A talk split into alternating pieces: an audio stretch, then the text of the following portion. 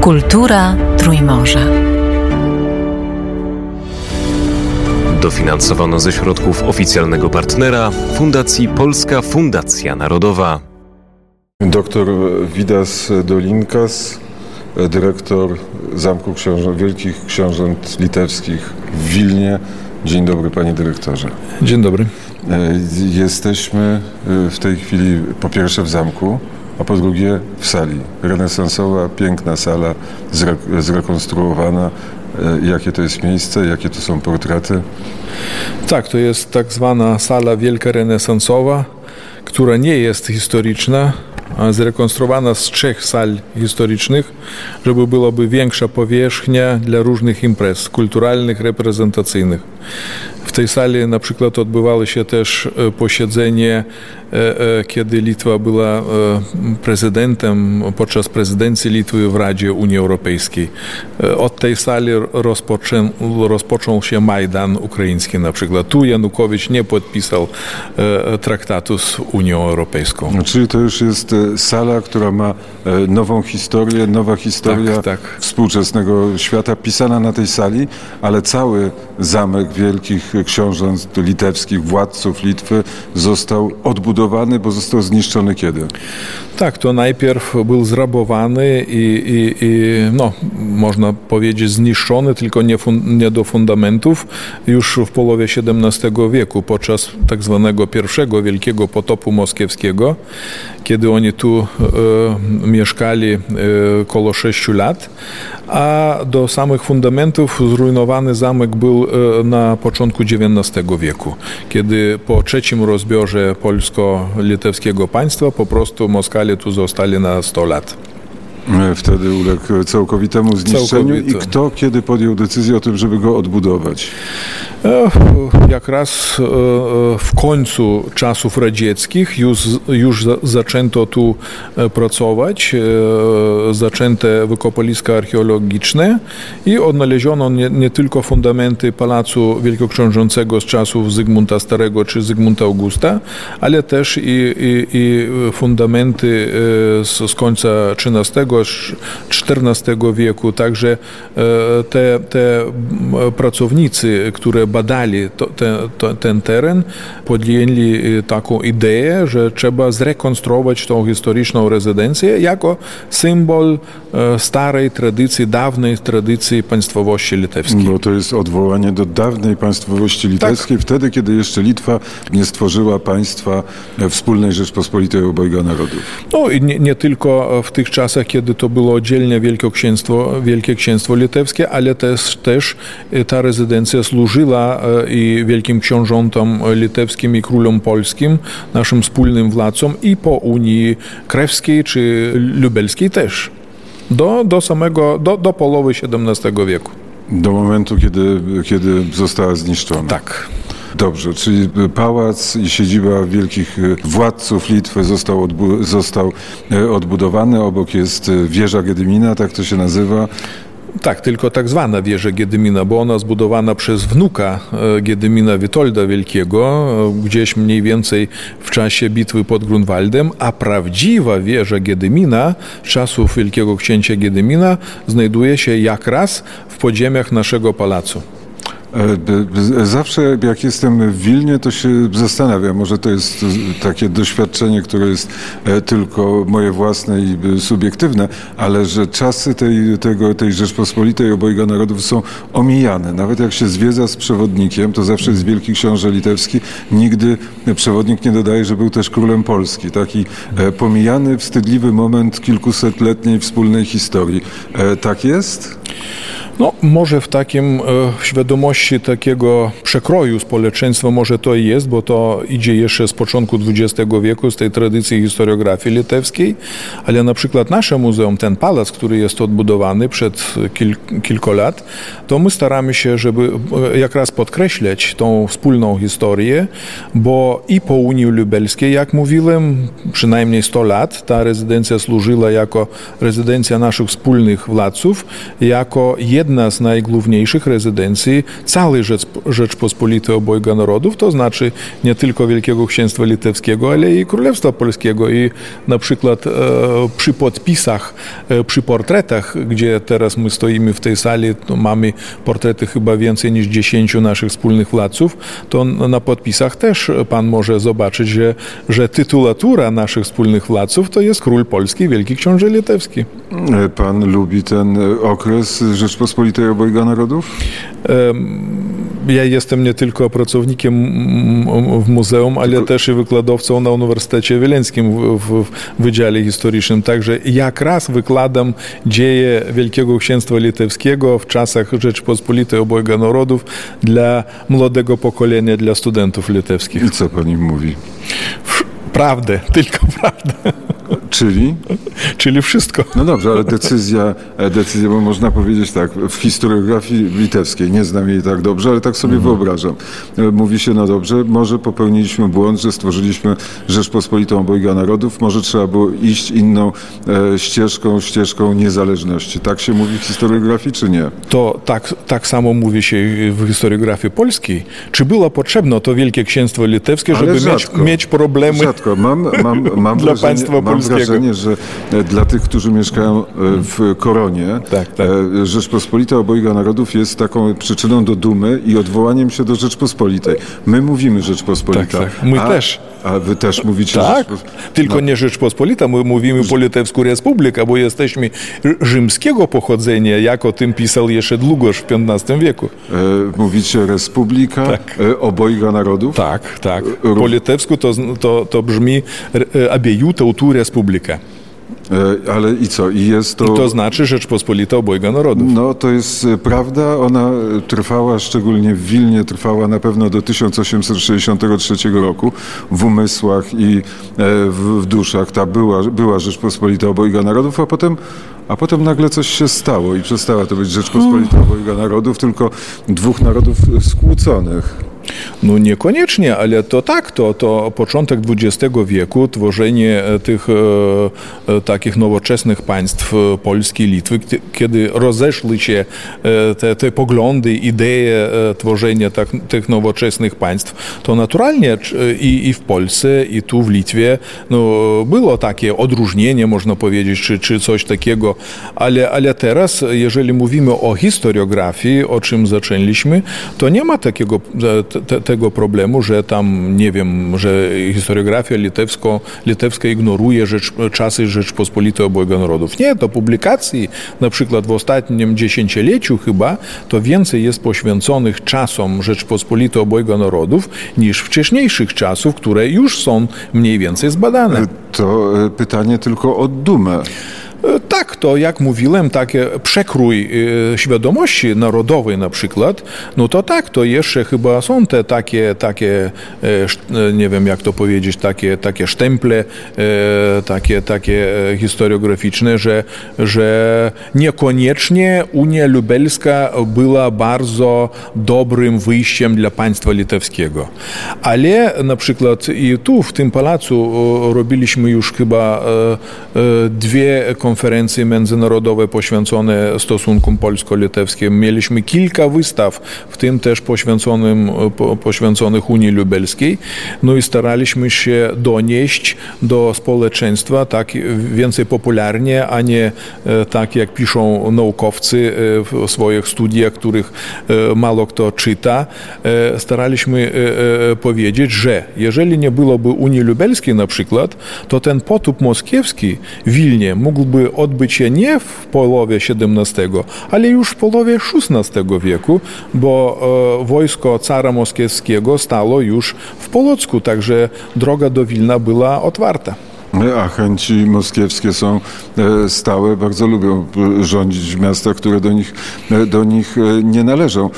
O Rzeczpospolitej obojga narodów wiemy dużo, natomiast taki był moment w historii Wielkiego Księstwa Litewskiego, właściwie być może na początku Wielkiego Księstwa Litewskiego, kiedy udało się małej grupie, bo Litwini nie stanowili w większości, tylko byli rycerzami, wojownikami, stworzyć Wielkie Księstwo które zdecydowanie przekraczało możliwości e, podbojowe Litwinów. Jak to się stało?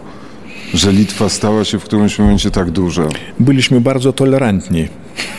Jak mówią Ukraińcy teraz, nigdy nie mieli takiej dobrej okupacji jak podczas Litwinów. Także nasze wielkie książęta, książęta, ich synowie na przykład, kiedy wyjeżdżali rządzić na przykład księstwami ruskimi, oni tam prawie nic nie zmieniali.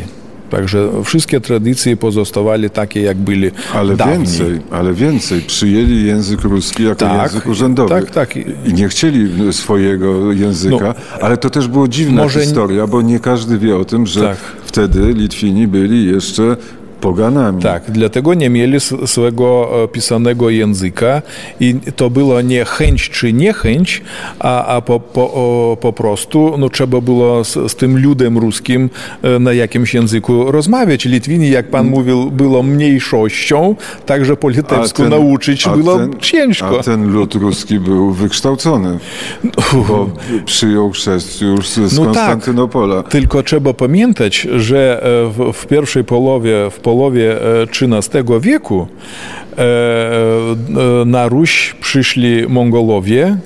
I zapukali I- do moskiewskich bram Tak, i wędrowali. Tak, tak. I nie tylko. I, i, i, był pożar duży w Kijowie, niedużo czego z, zostało. I e, o tym wykształceniu to tylko tak, tak no, teoretycznie możemy mówić, bo e, już w tym w XIII wieku na przykład byli Dominikanie i Franciszkanie e, w Litwie, także też już coś było i, i, i, i ze, z tej strony zachodniej Europy Ale czy- w, w, w, w ziemiach pogańskiej Litwy. Mendok chciał e, przejść i przyjął chrzest, ale Tak, i stał Litwini... królem. I został królem, ale Litwini mu nie pozwolili na to. Powiedzieli, ej. No jak nie pozwolili? Pozwolili. No nie, no przecież po siedmiu czy ośmiu latach przestał. No to po, po dziesięciu, e, ale był zamordowany. Niekoniecznie odstąpił od chrztu. To, to nie jest potwierdzone źródłami. E, Jest tyle źródeł, które mówią o tym, że może zrzekł się chrztu, a nie mniej są źródeł, e, e, które mówią, że został do samego końca prawdziwym katolikiem. Także niekoniecznie. E, Udowodniliśmy, że o historii możemy rozmawiać, to teraz porozmawiamy, Tak, co, jakie ekspozycje możemy tutaj zobaczyć. No, nasz pałac jest dość dużym. E, Mamy Jak przystało na władców. Tak, tak. Chociaż e, w czasach renesansu czy wczesnego baroku był za małym, żeby przyjąć gości. E, gości z zagranicy, e, podobnie jak też w Warszawie, nie mieszkali na, na, na zamku wielkoksiążęcym czy królewskim, ale gdzieś w mieście. E, ale teraz A ma... to u Paców, a to u A u Paców, Radziwiłłów. u Radziwiłłów, tak i tak dalej. Ale mamy gdzieś 10 tysięcy metrów kwadratowych ekspozycji i mamy cztery trasy e, tematyczne. Pierwsza trasa pokazuje nasze bardzo bogate zbiory znalezisk archeologicznych od czasów najdawniejszych, jeszcze czasów e, e, tych, tych epoki kamienia do, do, do prawie do, do początku XX wieku e, wszystkie znaleziska z, tej, z tego terytorium pałacu. I e, w tej ekspozycji e, opowiadamy dzieje tego miejsca, tej rezydencji w kontekście dziejów państwa, w tym też państwa e, wspólnego z Polską, to znaczy Rzeczpospolitej Obojga Narodów. się uśmiechał, to się e, uśmiechał, ale wie pan, wracając do Nie, historii. nie, to kilka sal poświęconych jak raz temu, tej epoce. E, Ale e, powiem panu, na jakie pytanie nie znalazłem odpowiedzi. Tak. Jakiej? Skąd się wzięli Litwini? Gdzie? W ogóle, na świecie. No, jak pisał Długosz, który nie był bardzo do, dobrym przyjacielem Litwinów, to Litwini są pochodzenia rzymskiego. To jesteśmy z dawnych Rzymian. E, po Wierzymy w to. Wierzymy Wy- Długoszowi. Nie, nie, nie, nie potraficie tego w języku udowodnić, bo to jest wiadomo, Estończycy wiemy skąd się Łotysze Tak, wiemy tak. skąd się wzięli, a Litwini nie wiadomo skąd. No to Rzymian. Rzymian, bo bardzo dużo wyrazów, jak, jak i Długosz e, e, To długo z tego, pisał, z tego Rzymu żeście wędrowali w takim razie i którędy, proszę pana, jakimi liniami lotniczymi? no to e, statkami, statkami w tym czasie, bo to były czasy Нерона – I tak dyrektor się uśmiecha. Czy to ładnie tak e, słuchaczy radia e, w Warszawie, w Krakowie, w Lublinie od tak. kilku dni wprowadzać w taki błąd? E, no, można i tak powiedzieć. Ale, ale... Każdy lud skądś przybył do, do Europy. Każdy kogoś musiał pokonać. Przecież się nie urodzili Litwini tutaj. No tak, to jak i Polacy, bo jest, Polacy? jesteśmy wszyscy indoeuropejczykami. Także przyszliśmy ze wspólnej, wspólnej to dlaczego nie kraju ro, rodzimego. No to bo nie, nie, nie rozmawiacie tak jak Rosjanie, nie rozmawiacie tak jak Polacy, nie rozmawiacie tak jak Łotysze bo, i nie rozmawiacie tak jak Estończycy. Bo jesteśmy członkami galędzi językowej bałtyckiej, a nie słowiańskiej. Wy jesteście Bałtami. Tak. Byli trzy takie większe narody bałtyckie, kiedyś Prusy, Prusacy, te, nie te Prusacy, które, które potem byli Prusacy, ale te dawne Pru, e, Prusy, tak, Litwini i Lotysze. A wszystkie inne kraje obok to albo Ugrofinowie. Ci, którzy e, przyszli. Kty, no, przyszli, Chcę. byli bardzo ciężko powiedzieć, kto kiedy przyszedł, e, a kto już był. To, bo to... to prawda, ale łatwo wrócić do gdzie jesteśmy, bo jesteśmy tak. E, na zamku. Pierwszą trasę żeśmy przeszli na razie. Tak.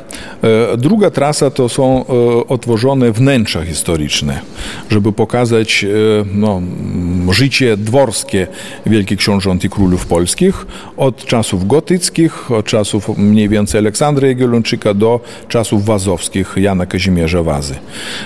Trzecia trasa jest poświęcona takim mniejszym ekspozycjom tematycznym, to znaczy mamy zbrojownię, mamy, mamy taką ekspozycję życia codziennego, kuchni na przykład e, w, w tej rezydencji i, i ekspozycję muzyczną bo w, w, naszym pałacu, tak jak i e, na Zamku e, Warszawskim, e, na przykład już na początku XVII wieku byli grane pierwsze opery włoskie. Jesteśmy z Polakami bardzo dumni z tego, że, że te opery włoskie u nas były grane wcześniej niż w Londynie albo w Paryżu. Także w tym czasie ta rezydencja też była centrum kultury europejskiej.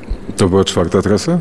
Tak, tu, to była trzecia trasa. A czwarta trasa to są w tej czwartej trasie mamy Centrum Wystaw Narodowych i Międzynarodowych. To jak raz przed paru miesiącami mieliśmy to bardzo, tu bardzo dużą i piękną wystawę rzeźby Pinzla XVIII-wiecznej z Lwowa, a teraz mamy bardzo ciekawe dokumenty, dokumenty państwowe, które zginęli albo przepadli nie wiadomo byli, gdzie oni są, e, a teraz e, zwrócone z Kanady to są dokumenty, e, umowy międzynarodowe czasów międzywojennych, to znaczy tej Republiki Litewskiej, którą prowizoryczną stolicą było Kowno. Jak współpraca z polskimi pałacami, zamkami, Zamkiem Królewskim w Warszawie, Zamkiem Królewskim na Wawelu? Bardzo dobrze. Jesteśmy e, chyba najlepszymi przyjacielami i, i, i, i instytucjonalnie, i, i osobowo e, z tymi rezydencjami i nie tylko z rezydencjami jak Wawel czy Zamek Królewski w Warszawie, ale na przykład nasz pałac, chyba nasze muzeum ma chyba najlepsze i największe e, takie międzynarodowe stosunki z większością instytucji polskich. To chyba koło 100 instytucji, z którymi współpracujemy i to nie tylko muzea, ale też instytuty, czy uniwersytety, czy czy, archiwa, e, biblioteki i tak dalej. A naturalnie, e, bo, bo, bo te same władcy byli, te same mistrzowie pracowali, najlepsze stosunki mamy z Wawelem, z Zamkiem Królewskim na Wawelu, e, bo to, to jest najbliższy zamek pod, po swemu duchu naszemu pałacowi. I Polacy, koledzy i z Wawelu, i z Zamku Królewskiego w Warszawie bardzo dużo nam pomagali też przy odbudowie tego pałacu, za co jesteśmy bardzo wdzięczni. Usłyszałem, że nie lubi pan marszałka Józefa Piłsudskiego. Nie mówiłem tego. A to, i, i to nie jest sprawa e, e, lubi czy nie lubi. E, Piłsudski jest też jednym z najznakomitszych Litwinów. W, w, naszych dziejach. No można było go posłuchać. tak. Jagielo na przykład, Mickiewicz, Piłsudski. To bardzo znani Litwini. E, zapytałem się, zapytałem się e, pana o takie ulubione miejsce. Powiedział pan, e, że jest nowa galeria obrazów Tak. włoskich. Tak, mistrzów. Tak, tak, mistrzów. Jacy to mistrzowie? Jakie to obrazy? Obrazy z XIV po XVII wiek, e, najczęściej pochodzące z Włoch, ale jest na przykład jeden mistrz, który urodził się, urodził się w Gdańsku, e, w Polsce, ale wyemigrował do, do Toskanii i tam pracował dla medyceuszy. Także jest dość dobra kolekcja 23 obrazów. E, I to jest chyba taki najnowszy dar dla naszego muzeum przez jednego mecenasa, doktora Pranasa Kiznisa. No i bardzo jesteśmy dumni z tej takiej pięknej włoskiej y, kolekcji obrazów, bo brakowało nam obrazów. Mamy bardzo dobrą kolekcję arasów, w tym też mamy jeden aras Zygmunta Augusta, dwa powtórzenia arasów Zygmunta Augusta i jeszcze chyba 30, może trochę więcej arasów e, bardzo podobnych stylistycznie, utkanych w tych samych manufakturach, e, które tkali dla Zygmunta Augusta czy wazów, e, a nie mieliśmy dobrej kolekcji obrazów. Także teraz mamy już dość dobrą. W tym też na przykład są uczniowie Caravaggia, e, czy Giovanni Belliniego, czy e, Cavalier d'Arpino, czy, czy, czy e, Pietro da Cortona i inni bardzo słynni mistrzowie włoscy. Jak weszliśmy do pałacu, zobaczyliśmy piec. I o tym piecu Tak. porozmawialiśmy przez chwilę, bo bardzo ładne. Tak, to byliśmy koło piecu w apartamentach Bony Sforcy. E, e, Mamy zrekonstruowane chyba 7 czy 8 pieców e, z kafli, które są znalezione u nas w czasie wykopalisk archeologicznych.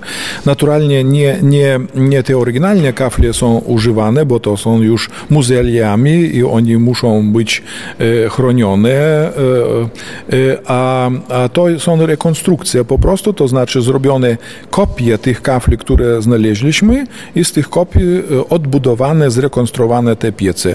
Od czasów gotyckich znów do czasów wczesnego baroku. E, Powiedzieliśmy na początku rozmowy o tym, kto zburzył ten pałac. e, Moskale. Tak. I że inaczej Litwini patrzą, my mówimy potop szwedzki, dla mieszkańców Wilna to jest potop zupełnie inny, Tak, potop... potów moskiewski, tak. Bo ze Szwedami mieliśmy Unię w Kejdanach zawartą. Och, e, to jest... A to ci dopiero historia. Tam też byli e, Radziwiłowie. Pokazuję e, palcem, bo chcę pokazać właściwie Ukrainę teraz ręką, kierunek Ukraina i na zakończenie rozmowy zapytać pana, co pan, co pan myśli, jak ta wojna się skończy. No mam nadzieję, że Ukraina i my, pomagając Ukrainie, wspólnie zwyciężymy. Bo jeżeli nie będzie to zwycięstwo, no to tak jak i Ukraińcy mówią, po paru lat e, chyba coś podobnego e, znów e, będzie w, w tym re, regionie Europy, bo e, jak Polacy, tak i Litwini bardzo dobrze e, znają dzieje, że już 500 lat chyba Moskwa, e, która przyjęła najźlejsze tradycje Mongolów, Tatarów i chyba e, Imperium Bizantyjskiego, no prawie nic nie zmienia w swojej polityce, swoich stosunkach z, z sąsiadami. E, To kłamstwo, agresja cały czas e, jest między nami. Także jak raz e, dzisiaj wieczorem przyjeżdża do Wilna nasi koledzy z Lwowa, z Muzeum z Galerii Narodowej Borysa Woznickiego. Bardzo ściśle współpracujemy z Ukraińcami, pomagamy o ile możemy dla naszych braci i sióstr Ukraińców. No i trzymamy kciuki, bo oni walczą nie tylko za swoją, ale i za naszą wolność. A po drodze między Wilnem a Kijowem jest Mińsk.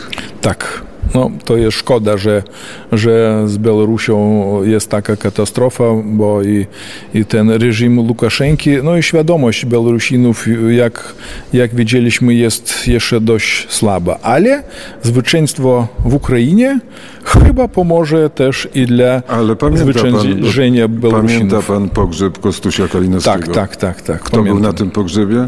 E, Wszyscy byli. Najwięcej było Białorusinów, No, e, flagów białoru, białoruskich było najwięcej. bo przyjechali Białorusini. No, Z flagami wolnej Białorusi. Tak, tak, tak, ale tylko ilościowo to niekoniecznie, że Białorusinów było większość. Tylko oni, oni postarali się, żeby Białoruś na tym pogrzebie e, e, e, była widoczna. Dziękuję za rozmowę. Dziękuję panu. Kultura Trójmorza. Dofinansowano ze środków oficjalnego partnera Fundacji Polska Fundacja Narodowa.